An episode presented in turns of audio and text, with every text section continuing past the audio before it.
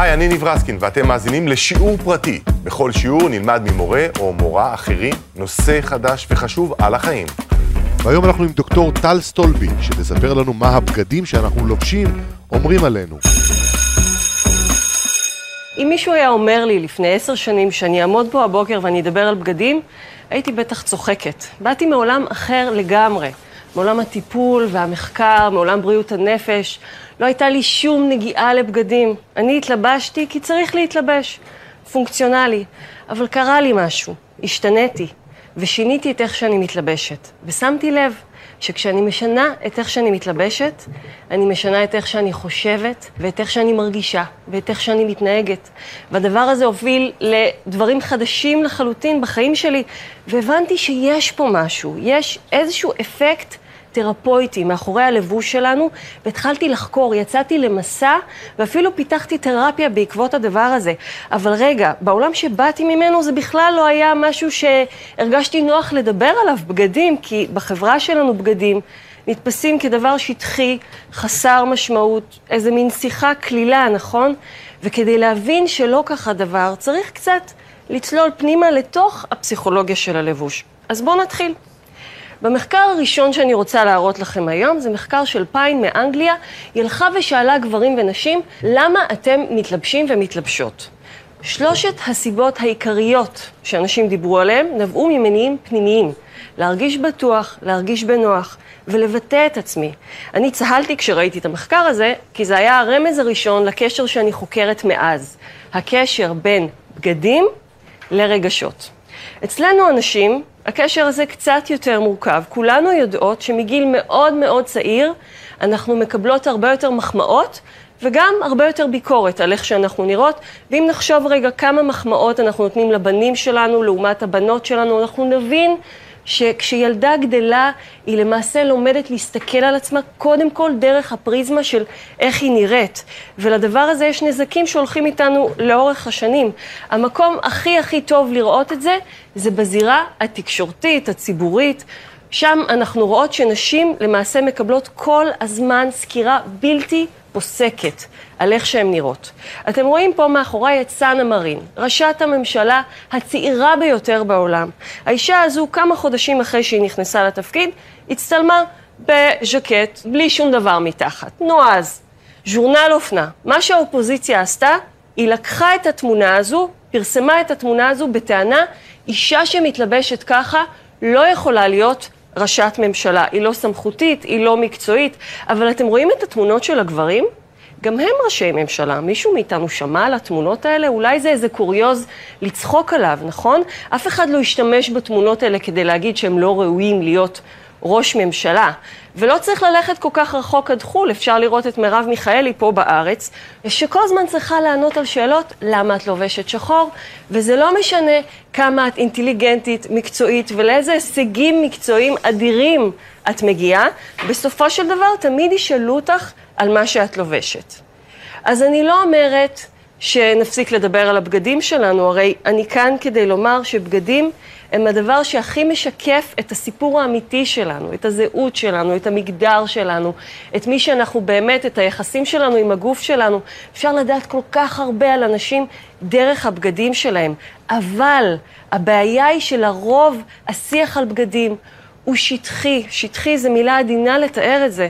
זה שיח שהולך סביב השוואה ותחרותיות. זה שיח שמעודד חוסר ביטחון בנשים ובנערות מגיל מאוד מאוד צעיר, ואת זה צריך לתקן. במקום לדבר על איך הבגדים שלנו למעשה משקפים את האישיות שלנו, מדברים על מי עשתה את זה טוב יותר, מי לבשה את זה נכון יותר, וכאן טמונה הבעיה, ואת זה צריך לשנות.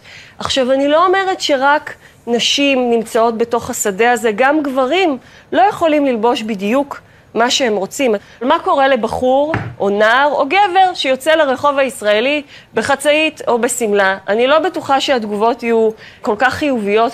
עדיין אנחנו חיים בעולם שאף אחד מאיתנו לא באמת יכול ללבוש מה שהוא רוצה ללבוש. אז גם גברים, גם נשים, השיח הוא שונה, אבל כולנו באותו שדה חברתי שבו הבגדים הם מצד אחד כלי לתקשורת, ומצד שני זה כלי שהרבה פעמים יכול לשמש כנגדנו.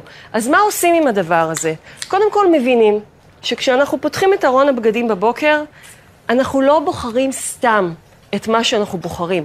כל בגד שנמצא בארון שלנו, יש לו משמעות.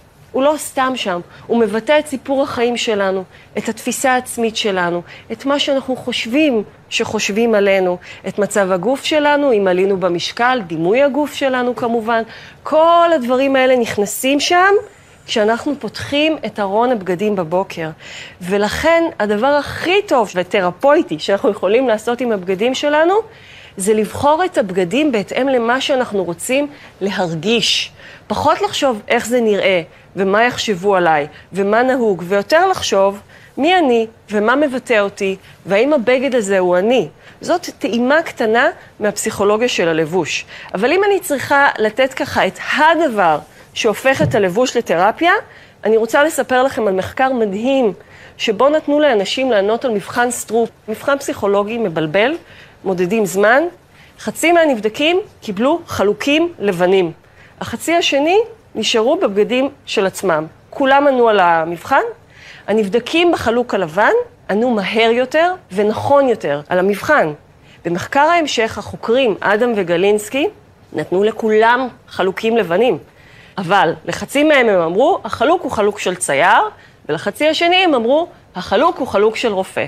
רק הנבדקים בחלוקי הרופא, כולם הרי קיבלו חלוקי מעבדה, ענו מהר יותר ונכון יותר, התוצאות שלהם השתפרו. ומה זה אומר לנו? הדבר הזה נקרא קוגניציה תלוית בגד, ולשמחתי התחילו לחקור את זה יותר מאז. זה אומר שהמשמעות שאנחנו נותנים לבגדים שלנו, היא המשמעות שתפעל עלינו כשאנחנו לובשים אותם. כלומר, אם אני חושבת שהעליונית הזו היא סמכותית, ואני אלבש אותה, אז אני ארגיש סמכותית. ואם אני חושבת שהיא חתיכת סמרטוט, אז כשאני אלבש אותה אני ארגיש סמרטוטה, אני ארגיש ירודה. וזאת הפסיכולוגיה של הלבוש, ועם הדבר הזה אפשר להתחיל לעבוד ולקחת את הבגדים ככלי להתפתחות אישית וגם מקצועית. ההתחלה היא להבין שאפשר לתרגל פתיחות לחוויה, יצירתיות וגמישות קוגנטיבית דרך בגדים. אז אם אני רוצה לתת לכם טיפ אחד הבוקר בבית שם, זה לחשוב איך אפשר להתחיל לשחק עם הבגדים שלנו קצת אחרת, לעשות שילובים שונים, לפתוח את הארון, לראות מה קבור שם כבר שנים ולא לבשנו, להתחיל לאוורר את הדברים האלה ולראות מה זה עושה לנו, בדיוק דרך אגב כמו שאני עשיתי. הדבר הזה נקרא פתיחות לחוויה, ופתיחות לחוויה היא תכונה גנטית שאפשר לפתח אותה על ידי אימון, ופתיחות לחוויה היא גורם חוסן, והיא מורידה את רמות הסטרס, מורידה את הסיכוי למחלות פיזיות ונפשיות, וכל זה יכול להתחיל בארון הבגדים שלנו. ערכתי מחקר ב-2018 עם מרכז אמילי סגול, אוניברסיטת חיפה, נתתי לנשים תמונות של בגדים ובדקתי מה הקשר בין הסגנון שלהם לדימוי הגוף שלהם, ומצאתי שנשים שהן יותר פתוחות לחוויה בוחרות בבגדים יותר מגוונים. ונשים שבוחרות בעיקר בג'ינס וטישרט מחפשות כמה שיותר להשתלב ברקע, הן היו הכי שמרניות ודימוי הגוף שלהן היה הכי נמוך. ומה זה אומר לי? שכשלאישה יש את הביטחון לשחק עם הבגדים שלה, הדבר מבריא גם את דימוי הגוף שלה ויכול לעזור לה גם בתחומי חיים אחרים. מה עוד מצאתי במחקר? סגנון לבוש קלאסי נקשר לתכונה שנקראת מצפוניות. סדר, משמעת עצמית, מוכוונות במטרה. המיתוס הזה על אנשים שהם מאוד מאוד מסודרים, הם צריכים שהכל יתאים להכל, והכל יהיה ייצוגי, הוא מיתוס שאני הצלחתי ככה לגבות אותו. והסגנון האחרון במחקר שלי, הדרמטי, בסגנון הדרמטי מצאתי בעיקר נשים מוחצנות. מה זה מוחצנות? צורך חברתי גבוה, דברנות, רצון להיות במרכז, והן אוהבות את הבגדים שלהם צבעוניים ובולטים. ומה הדבר הזה אומר לנו בסופו של עניין? שבאמצעות הבגדים אנחנו יכולים לבטא תכונות אישיות. ואם אנחנו מצליחים ומצליחות קצת להשתחרר מהמבט החברתי המפקח על איך שאנחנו נראים, יותר לחשוב איך זה מרגיש, פחות לחשוב איך זה נראה, ופחות ביקורת, פחות ביקורת על עצמנו, פחות ביקורת על אחרים, ולהתחיל לשחק עם הבגדים שלנו. אתם עוד לא יודעים לאן זה ייקח אתכן. האומץ להתלבש אחרת, הוא האומץ לחיות אחרת ולחשוב אחרת. זה קרה לי וזה יכול לקרות גם לכם. תנסו את זה בבית. עד כאן השיעור הפרטי של הדוקטור טלי סטולבי. אתם יכולים למצוא אותנו במאקו, ב-N12 ובכל אפליקציות הפודקאסטים. תודה שהאזנתם.